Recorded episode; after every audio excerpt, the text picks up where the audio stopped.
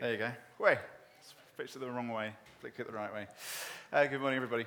Um, just to update you on some stuff I'm doing at the moment, uh, particularly outside of the ch- local church. Uh, a couple of weeks ago, I wasn't here because I was up in Ealing.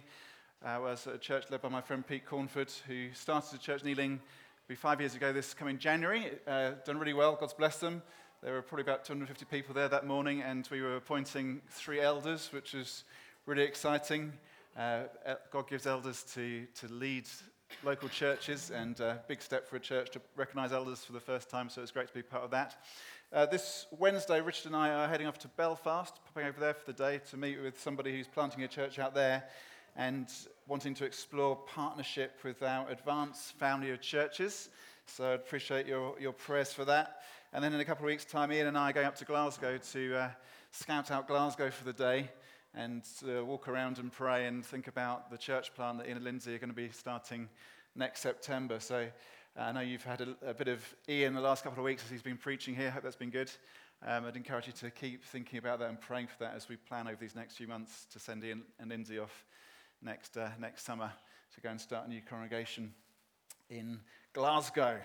Right, we this morning, our, our theme this morning is living with purpose. We're doing a, a seven week series from the books of Colossians and Philemon, uh, five coordinates for navigating life. And today's coordinate is to live with purpose. Actually, next week we've got Adrian uh, Holloway with us coming to, to speak. Uh, Adrian is a, is a good friend and a gifted speaker. Um, our young people certainly know him because he always speaks at, at New Day every, every summer. So it's going to be great to have Adrian with us. And actually, he, he said to me that he, he'd like to preach from Colossians as well. So it's going to end up being an eight part series in Colossians rather than a seven part series. But that, that's, that's, that's good as well. So this morning's theme is living with purpose. And uh, it's an important subject for us to think about because increasingly it can seem unclear as to how we are meant to live, how we're meant to behave. So many of the old certainties about how society operates have, have gone. And so there are all kinds of questions about how you're meant to conduct yourself. We've seen that very much in terms of some of the scandals and the stories coming out of Westminster over the last few weeks. How are men and women, how are people in positions of power meant to conduct themselves? How should they behave? But in your work situation, you probably have some of these issues. How are we meant to, what does it mean to how are we meant to behave in this situation, even in family life, how are we meant to behave together. It can all seem rather unclear, and we kind of grasp for modern contemporary buzzwords like tolerance and equality and respect, but those things can seem very vague and quite subjective. What do they really mean? And what they mean to one person, one person's equality is somebody else's inequality, and one person's tolerance is somebody else's intolerance, and one person's respect is someone else's lack of respect. And it, they can, they're, they're kind of words that are used the whole time, but they don't necessarily mean very much. They're kind of things that human resources departments pour out, and you can be left thinking, yeah, that's all well and good, but what does it actually mean in terms of how we're meant to behave together? And in contrast to, to that, one of the appeals of religion is that religion offers, or can seem to offer, much more clarity because religion tends to have systems of how to behave. Do this, don't do that. And there's a great clarity about that which can be appealing to people. I think it's one of the strange phenomenons of our time that you have maybe not vast numbers, but certainly significant numbers of young British people, people born and raised in the UK, converting to Islam. Now, that seems a bizarre thing. Why would anybody born in the secular West, why would they convert to Islam? I think perhaps some of the reason is the sense of moral clarity which is offered by Islam. Do this, don't do that. A sense of purpose. And of course, we see that kind of horrifically distorted and abused in those who convert to a particular form of radical Islam, which leads then to violence and terrorism, there's a sense of purpose about it. And for some people in a, in a culture which seems to be so purposeless and it's just vague tolerance, equality, respect, what do those things mean? The kind of certainties that are offered by something, even something as actually horrific as radical Islam, can have an appeal to people. It offers clarity. And we want clarity. And for some people, actually, the appeal of Christianity can be along those kind of lines that Christianity offers a, a set of morals. It's why I often talk to people who aren't followers of Jesus, but they'll say about their kids, I want my kids to go to a church school because of the morals there. Which actually is a kind of strange thing to say in a culture like ours. Morals still kind of count as still thought important. I want my kid to go to a church school. I don't actually have any belief, particular belief in Jesus myself, but I want my kids to go to a church school so they'll get good morals. Kind of strange, but people are looking for clarity. But the trouble is that if you reduce Christianity just to that, just to another moral or religious system, well, it, actually, it's no better or worse than any other moral or religious system. You might as well send your kids to an Islamic school or a Hindu school or a Buddhist school eh, because there will be morals taught there as well. It's just, it's just another kind of moral religious system. But of course, Christianity, properly understood, is not just another moral system. And one of the things that we emphasize again and again here at Gateway is that morality is not enough. That just doing good things is not enough. That's not enough to save you. That's not enough to stand right before God. You doing good things is not enough. It's never going to be enough. We need something which is, is better than that. The trouble with moralism is that it either leaves you condemned or proud if how you try and organize your life is by behaving a certain way, you either end up condemned because you don't match the standards which you feel you ought to be reaching, or you end up proud because you think, I've ticked that off the list today, haven't I done well? It all becomes about me, it all becomes about you personally, and that, that you can't save yourself. You can have a moral framework to life, which might have more or less validity, but it doesn't actually get you right with God. And so the Christian gospel and the message we constantly repeat here again and again is that is not enough. What you need is something outside. You need something, someone outside yourself. What you need is Jesus, someone who gives you his righteousness. And if we ever slip into just moralism, well, that, that, that's, that's death. That's spiritual death. It's religious death. It's, it's in itself, it has no real value. And the passage today we're going to be looking at in Colossians 3 illustrates this. Pastor Paul is writing to his friends in Colossae, and he wants them to live well, he wants them to live purposefully. And it's a passage about how to live. So, in that sense, it's a passage about morals, it's about how to behave. But Paul doesn't begin there. What he begins with is Jesus Christ and what he has done and how what Christ has done then shapes everything that we do. Shapes how we behave, shapes how we live, enables us to live with purpose.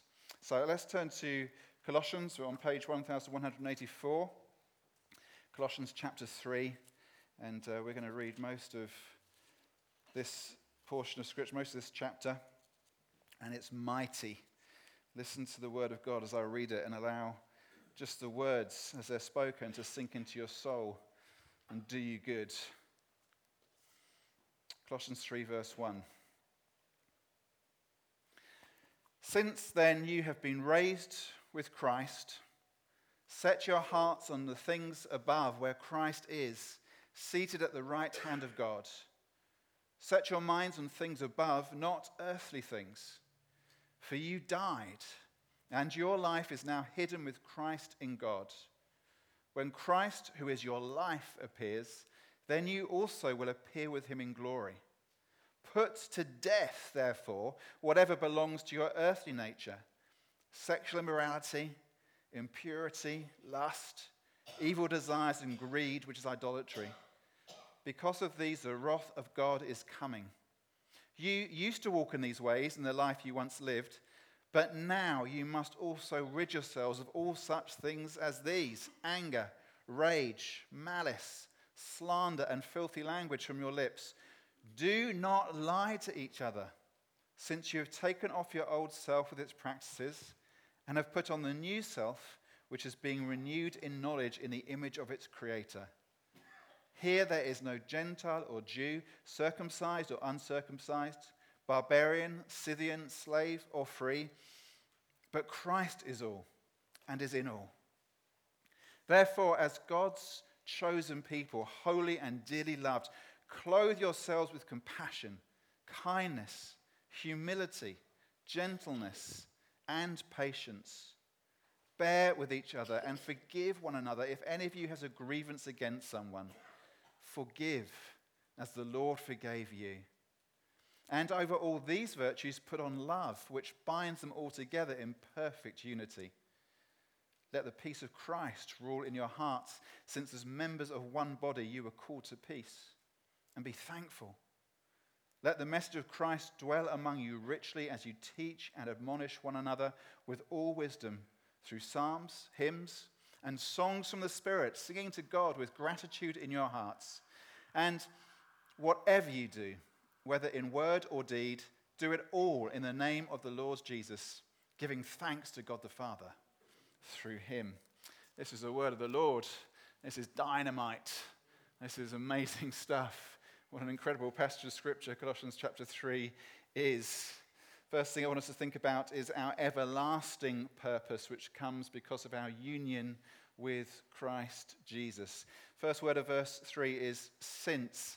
The uh, Greek word there can also be translated if. Some translations of the Bible, it's translated if, then you have been raised with Christ. It could be translated either way, since or if. The point is that uh, there are two kinds of people there are those who are raised with Christ and those who are not. And all other distinctions fall away. That's why in verse 11, Paul says there's no Gentile or Jew, no circumcised or uncircumcised, barbarian, Scythian, slave or free all those other kind of distinctions between different kinds of people fall away when you come to Christ. There are two categories of people. There are those who have been raised with Christ and those who haven't been raised with Christ. But if you've been raised with Christ, it becomes a since you have been raised with Christ because you have been raised with Christ. And you say, Since I was raised with Christ, I am united with Christ. That's my status. Everything that is Christ is now mine. Richard joked about uh, those coming into membership that all that was uh, ours is theirs and all that was theirs is his. Actually, as a Christian, what you can say is all that is Christ is mine. And that's far more amazing and far more wonderful than what you or I might have in our fridges at home. Everything that Christ has is mine since I have been raised with Christ. And our fundamental Christian belief is that Christ has been raised. Christ died and Christ rose again. Hallelujah. And we might read this passage and look at ourselves this morning and think, well, Christ has been raised, but actually, what does that mean for me? Because I haven't yet died, which means I haven't yet been raised to new life. So, what does it mean for Paul to say, since we have been raised with Christ? The, the point that Paul is making is that he is so certain that those who are in Christ, united to Christ, will be raised, that he declares it as something which is as if it's already happened. If you're in Christ, it's absolutely certain you'll be raised to new life in Christ. And so you can say, I have been raised because it's inevitable. It has to happen. It's like a 20 year old who has been guaranteed an inheritance when he turns 21 from some millionaire aunt. And if you are that 20 year old who knows that the day you turn 21, that Aunt Rosie's millions are going to enter your bank account, you would live differently from other 20 year olds. You would live in anticipation, expectation of all that was coming. You wouldn't be like the other 20 year olds, maybe at university, struggling along a student loan, wondering how to pay your bills. You'd be living as if what is certainly going to happen on that day has already happened. It changes the whole way that you live.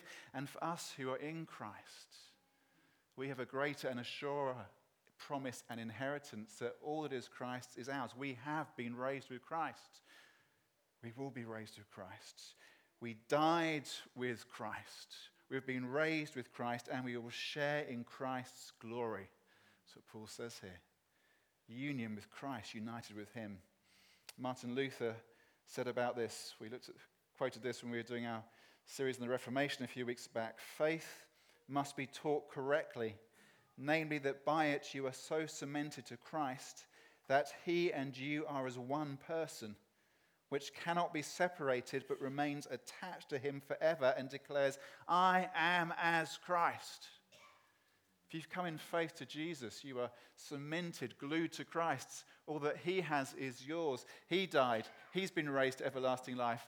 You have died in him, you've been raised to new life in him. You will share in his glory when he appears again. And so the question is not how alive do I feel, it's how alive is Christ Jesus. And he is fully alive. He's raised, and we're raised to new life in him. And so when we talk about how Christians are to behave, we're not talking about mere moralism. Christianity isn't just moralism. It's not just a list of do's and don'ts. It's not about behave this way to try and live right. No, it's about being united with Christ, receiving all that He has. And then that, of course, transforms the kind of people that we are and the ways that we think and the ways that we live. Look, he says here, verse 3, that our lives are hidden with Christ in God. It's like we're kept safe. It's like we're held in heaven's vault. It gives us great certainty in an uncertain world to, to know that we are hidden in Christ, in God. He's got us safe. He's holding on to us. He's got us firm. This, can, this gives us a sense of purpose in life. It makes us purposeful to know that our lives are hidden with Christ in God. In this uh, little book we gave out at the beginning of the series to, uh, for your own personal study to read along with it on Colossians, uh, Terran, who wrote the book, quotes from Madonna who says this in an interview in Vanity Fair once I've always sought to conquer this horrible feeling of inadequacy, of being mediocre and uninteresting. I push past one spell of it and discover myself as a special person, then it comes back again. It's always pushing me, pushing me, even though I'm now somebody. I still have to prove I'm somebody. My struggle has never ended and probably never will. Poor old Madonna. Think about Madonna, she's one of those few people in the world who is known universally by one name. If I say to you Madonna, you don't need me to explain who I'm talking about. We all know who Madonna is. For decades now, she has been a world figure with unbelievable wealth and incredible influence, and yet she still feels like she's not really somebody. And if she ever gets to the point of feeling like she's somebody, she soon topples over the edge and has to be pushed again to try and get to that place of not feeling inadequate because inadequacy is how she normally feels. If Madonna feels like that, well, what about everybody else who never achieves anything in terms of fame and fortune and influence as she has?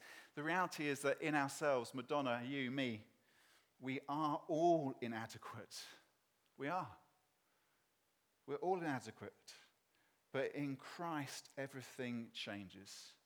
In Christ, we're giving, given everlasting purpose. We come in faith to Jesus. We're cemented to Him united with him. We die with him, we're raised him, we're going to share in glory with him. That gives us a sense of purpose, of adequacy, because it's no longer about my adequacy or your adequacy or Madonna's adequacy. It's about the adequacy of Christ, and he is more than adequate. And we come to him, we're united with him, and we find his purpose in our lives. It means that we have purpose for life. We have purpose for eternity and eternal purpose because we're united with Christ. This is the appeal of faith. If you don't know Jesus this morning, we're not inviting you into a moral system, not inviting you to adjust your moral principles to live slightly better. What you're being invited into is a relationship with Jesus, who died and now lives and is coming again, and with whom you can know eternal relationship to whom you can be glued and in whom you can find purpose eternally. That's the first thing. Second thing is everyday purpose. Eternal purpose comes because of our union with Christ. Everyday purpose become, comes because of our communion with Christ. Union is our objective fact. We're united with Christ, we come to Him in faith. Communion is our experienced reality. And Paul says here that we're to set our hearts on things above, set your minds on things above. This means that we, when we come to Christ, that we're to live with a determination, a determination to live in the reality of what is ours. That we have a purposeful focus on Christ Jesus. And that could be difficult to do because there are so many distractions in life and we are so easily distracted. And so to focus purposefully on Jesus can seem hard. To set your minds on things above, set your hearts on things above. Well, my mind and my heart so often seem to wander, to get distracted. Now, even this week, as I was preparing for this message, as I'm preparing to speak about set your hearts and your minds on things above, be focused on Christ Jesus. Again and again, I'm finding my mind distracted by something else. We, we, as human beings, we're so easily distracted. Our minds fit all over the place. It's difficult. So we need to think about why we might want to be focused on Christ. no communion with Him, and we need to think about how we might experience communion with Christ. So, the first thing is to think about why we want to experience communion with Christ. One reason is that we should want to live with integrity, to genuinely live with a sense of purpose in our lives. That if we profess faith in Jesus, then our, our hearts and our minds and our actions really ought to line up with the profession of faith that we make. If we, if we say Jesus is Lord, then how we live should align with that in the way that a compass aligns with the poles. It should just kind of go point. We should be focused on Jesus because that's our profession of faith. Jesus is Lord. If you confess with your mouth, believe in your heart, Jesus is Lord, you will be saved. I so confess and believe Jesus. Locked on you. There should be that kind of integrity about us, that kind of purposefulness about us. And if we don't live like that, there's always going to be an inner conflict. If we profess with our mouths Jesus is Lord, come on a Sunday and sing all the songs we sing about Jesus is Lord, but then our lives don't line up with that, our thoughts and our actions don't line up with that, there's always going to be inner conflict. It's not a comfortable place to live if the compass needle is kind of spinning around. I mean, fundamentally, we, it's not comfortable to live as a hypocrite. And if we profess one thing but live another way, that's hypocrisy, and hypocrisy isn't good for us. So, a reason to, to live in communion with Christ Jesus is, is because that's the way to live with integrity, that is the way to live with, with purpose. Another reason is that to be in communion with Christ actually grounds us much more robustly in the things of earth. Now, this is a bit kind of counterintuitive because Paul says, set your hearts on things above, set your minds on things above. And we might think that means that we're always happen to think heavenly thoughts about heavenly places, and we're kind of taken out of the experience of, of life on earth. It can almost begin to sound a bit more like kind of Buddhist meditation that you're trying to escape an experience of what earth is like now in order to have this kind of heavenly communion. But that's not at all what Paul is saying, and it's obvious that's not what he's saying because he immediately goes from saying, Set your hearts on what's above, set your minds on what's above, to then giving very practical instructions about how we're to live on earth. So the point actually is that as we set our hearts and our minds on things above, that shapes how we live now. It actually grounds you. That as you think about Jesus, as your life aligns to Him, it doesn't take you out of this world, it actually grounds you in this world so you can live in this world with more purpose, with more integrity, with more joy. That's how it works. Christianity isn't a faith which wants to rip you away from the earth. Christianity is a faith which puts you firmly on the earth to live like Christ on the earth and witness to Him on the earth. That's how it works. And I want to be grounded robustly in the things of the earth, not kind of in some strange spiritual uh, subculture. And then another reason why we want to know communion with Christ is because there is an inheritance which is coming our way. And our hearts and our minds should be set on that inheritance. So I, I want my life now to conform as much as possible to how my life will be when Christ comes again. Those of us who've come in faith to Jesus should want to live that way, to live now as much as possible as in a way which lines up with how we're going to live when Christ returns and makes all things new.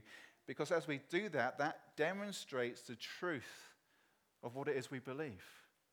That we live now, we live on earth as citizens of heaven.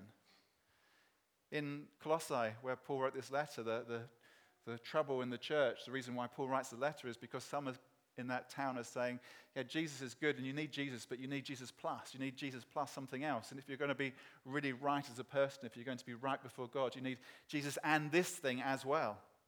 And Paul says, no, no, no, no. All you need is Jesus. And communion with Christ is about knowing Christ alone, that Jesus is enough for me, Jesus is enough for you. We don't need anything else in addition to Christ. We don't need to have Jesus plus something else added in to be really right before God. No, it's all about Jesus.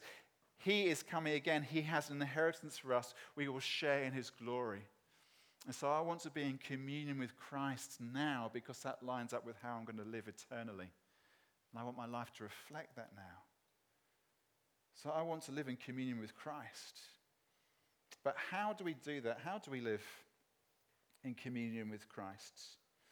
First thing is that we need to kill what has to be killed. Look what Paul says in verse 5 Put to death, put to death, therefore, whatever belongs to your earthly nature. Kill what needs to be killed.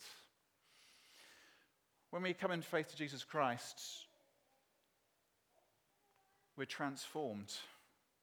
We're promised, guaranteed an inheritance. We've died with Christ, we've been raised with Christ, we're going to share in his glory. But we're not freed from all the temptations of the earth. It's not like suddenly earthly things no longer have any lure for us, any temptation for us, any pull upon us. And that's why Jesus taught us to pray, lead us not into temptation. That's different from there being no temptation. We don't pray, Jesus, may I never be tempted. That's not what the prayer is. The prayer is, Lord, lead me not into temptation. Temptation is going to come. I pray, Lord, that you'd help me to resist and avoid the temptation. It's too easy to live the way that we used to live. It's too easy to live the way the world would conform us to live. And we need to kill things which would keep us from living in a way which reflects Jesus. We need to kill things which would keep us from communion, from that experienced reality of knowing Christ at work in our lives. We, we need to be ruthless with them. And so Paul says, put these things to death. Now, Paul is writing to the church in Colossae, a, a church in the Roman Empire. The, the Colossians would have known what putting things to death meant. It was a much more brutal, much more bloody society than ours. We, we don't really ever see things being killed in our society. The, the guys that Paul's writing to here in Colossae, they, they would have seen people and animals being killed as part of the normal routine of life. They knew what it was to put things to death. They knew how messy and how bloody it was. Once, as a, as a teenager on a farm in Swaziland, I saw a man kill a cow with a knife. It was a brutal and a bloody spectacle. And the Colossians would have known what blood looked like. They would have known what killing things involves. Killing is brutal, it's bloody, it's messy. And Paul says, kill these things, put them to death. Be ruthless about these things. These things will keep you from communion with Christ. They'll, they'll keep you from knowing the sweet intimacy with Him that you're meant to experience. And what the world says is feed these things, feed these things, these, these things of the earthly nature, sexual immorality and impurity and lust and evil desires and greed. The world says feed them, feed them, feed them. And the gospel says kill them, kill them, kill them. And in Christ, we have a choice. In Christ, you're not powerless. In Christ, you have the power to kill these things, these temptations that would come and would interrupt your intimacy, your communion with Christ. In Christ, you have the power to get the sword out and to kill them. You do. Sometimes Christians still get locked in kind of repeating patterns, spirals of, of sinful behavior, things which keep them from communion with Christ. And say, why am I still doing this? Why am I still trapped in it? The reason is because you're not killing it. You're not being ruthless. And the reality is that some sins are like the hydra. You chop off the head and 10 more heads spring up. And when that happens, you can kind of go, oh, whoa, I'll just give in. I'll just go with the, this thing which consumes me. No, what you do if you're, if you're communing with Christ, if you're serious about this, if you're ruthless, you just keep on swinging. You keep on swinging. You keep on swinging. You keep on killing it. You keep on killing it. You keep on killing it until that thing's dead. Those raised in Christ are purposeful about this. And you know, this fight, this put these things to death, never stops. I've been a follower of Jesus a long time. I've been in full time Christian ministry for over 20 years. I think I've got some well worked through spiritual disciplines and a bit of a track record now, but you know, there are still temptations which come every day. Temptations which the world would say, feed it, feed it, feed it. And the gospel says, kill it, kill it, kill it. And every day I have a choice to make. Am I going to feed it or am I going to kill it? And you get to middle age and it can feel much easier just to feed it, feed it, feed it. And the gospel says, kill it, kill it, kill it. You have to be ruthless. Kill it. Be ruthless. You want to be in communion with Jesus, it's worth being ruthless with earthly things that would keep you from Him. Next thing we need to do is put on the new self. If you've come in faith to Christ, you are new. But there's a sense in which we have to actively choose to recognize this. Look what he says, verse 10. He says, uh, You have put on the new self. It's happened. You're clothed in Christ. You've come in faith to Him. You've, been, you've died with Him. You've been raised with Him. You're going to share in His glory. You have been clothed in Christ. But then in verse 12, he says, Therefore, as God's chosen people, holy and dearly loved, clothe yourselves. So you have been clothed, but you need to clothe yourself as well. There's a recognizing what has happened to you and a deliberately choosing to recognize that and embrace it and receive it and remind yourself of who you are again and again. It's like if you move house. You might have moved, you might have walked past a particular house many times and you had no rights of access, but once you've got the keys to that house, you can come and go as you like. And the thing is that every time you put your hand in your pocket and you put your hand on that key, it's a reminder to you of what you possess. And you might be on the other side of the world on holiday or business, but you put your hand in your pocket and you find your house key and you're reminded that house belongs to me. I have complete rights of access to it. I can come and go as I wish. And we Christians have been clothed in Christ. It's ours, but there's also a sense in which we need to keep clothing ourselves, to keep reminding ourselves of who we are and what we have, to be purposeful about it. Now, how can we do that? Well, it might be it might be literally as practical as when you are getting dressed in the morning, that you remind yourself what you're really clothed in. As you put on your socks and put on your shirt, you might say, I am clothed in Christ. That you work that out as a kind of a spiritual discipline. That it's a thing you do early the, when you get dressed in the morning. You, you're reminding yourself who you really are. I'm clothed in Christ. I'm clothed in Christ.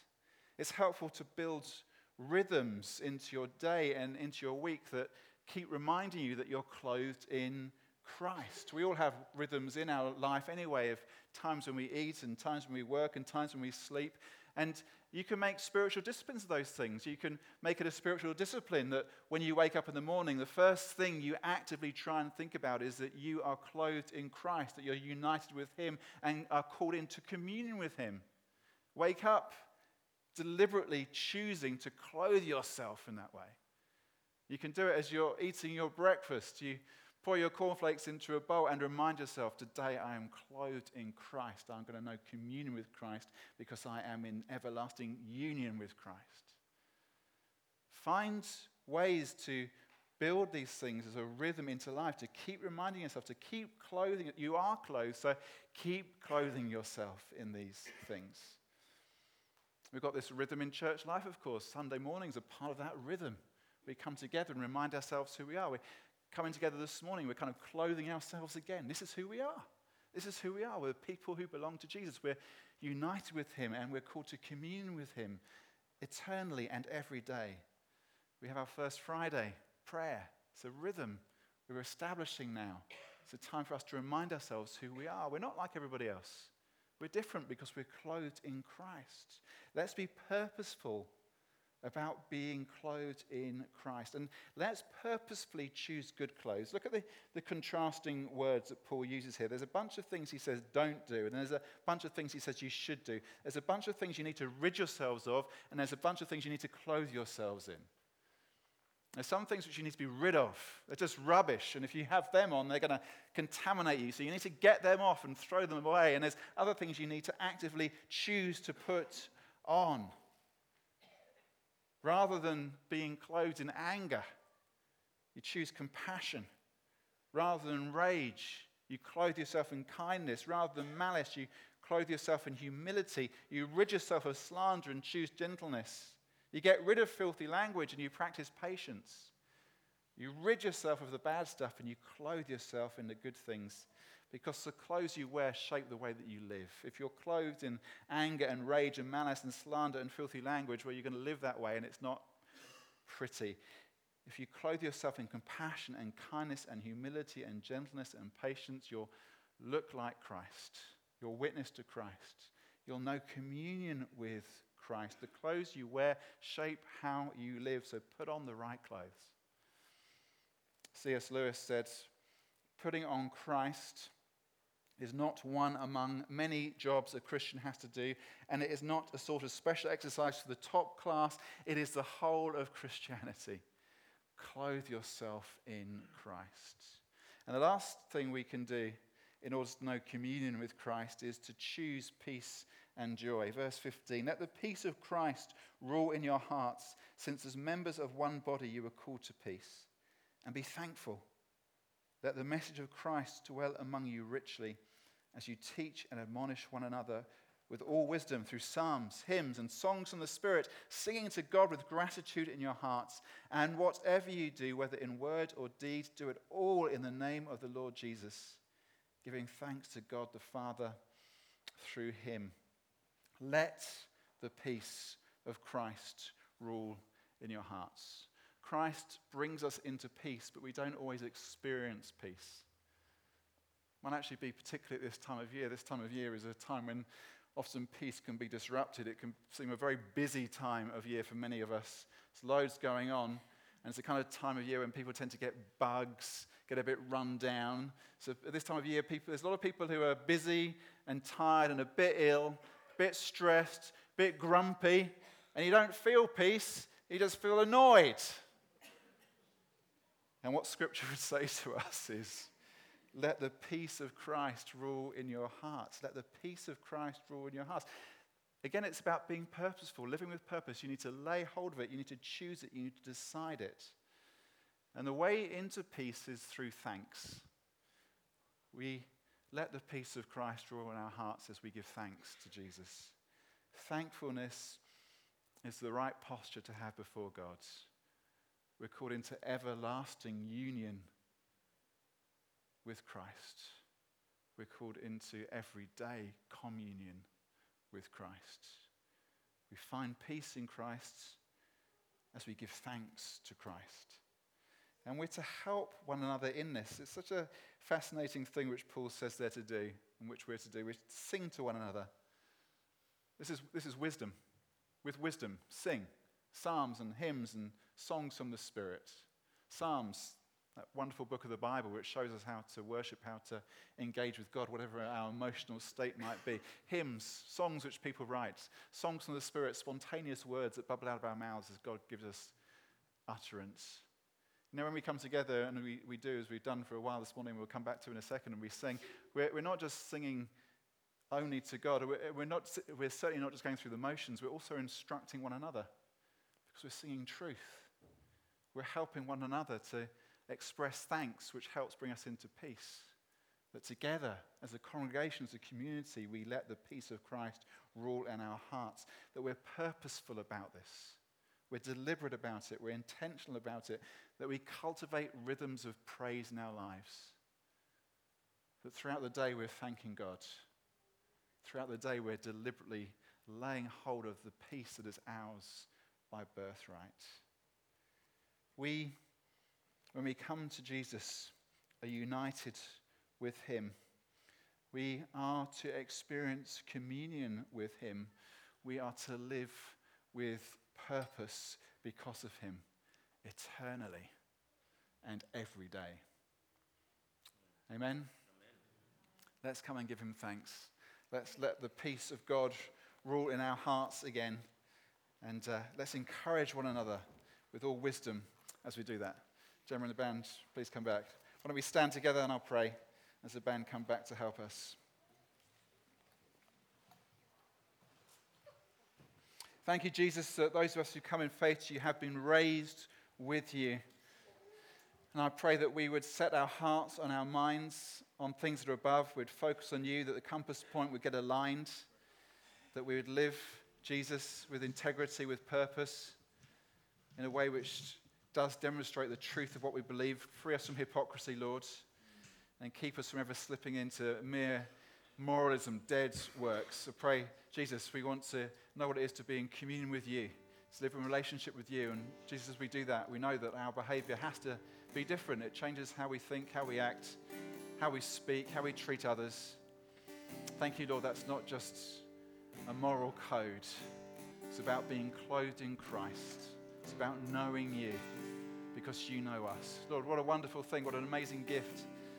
How extraordinary that we're clothed in the righteousness of Christ, not because of what we do, but because of what you've done. Lord, I pray that you'd help us and we'd help one another to live as we're called to live, to live as we are. Those who are known by Christ and who know you, enjoying communion with you every day and eternally. And so I pray, Lord, that now as we come again to worship you, that you would minister to our hearts. I pray for those here who are feeling troubled rather than peaceful, that peace would come. I pray, Lord, that we would be those who, even as we worship now, we would deliberately, purposefully be clothing ourselves again in the things of Christ. Ask these things in your name, Jesus. Amen.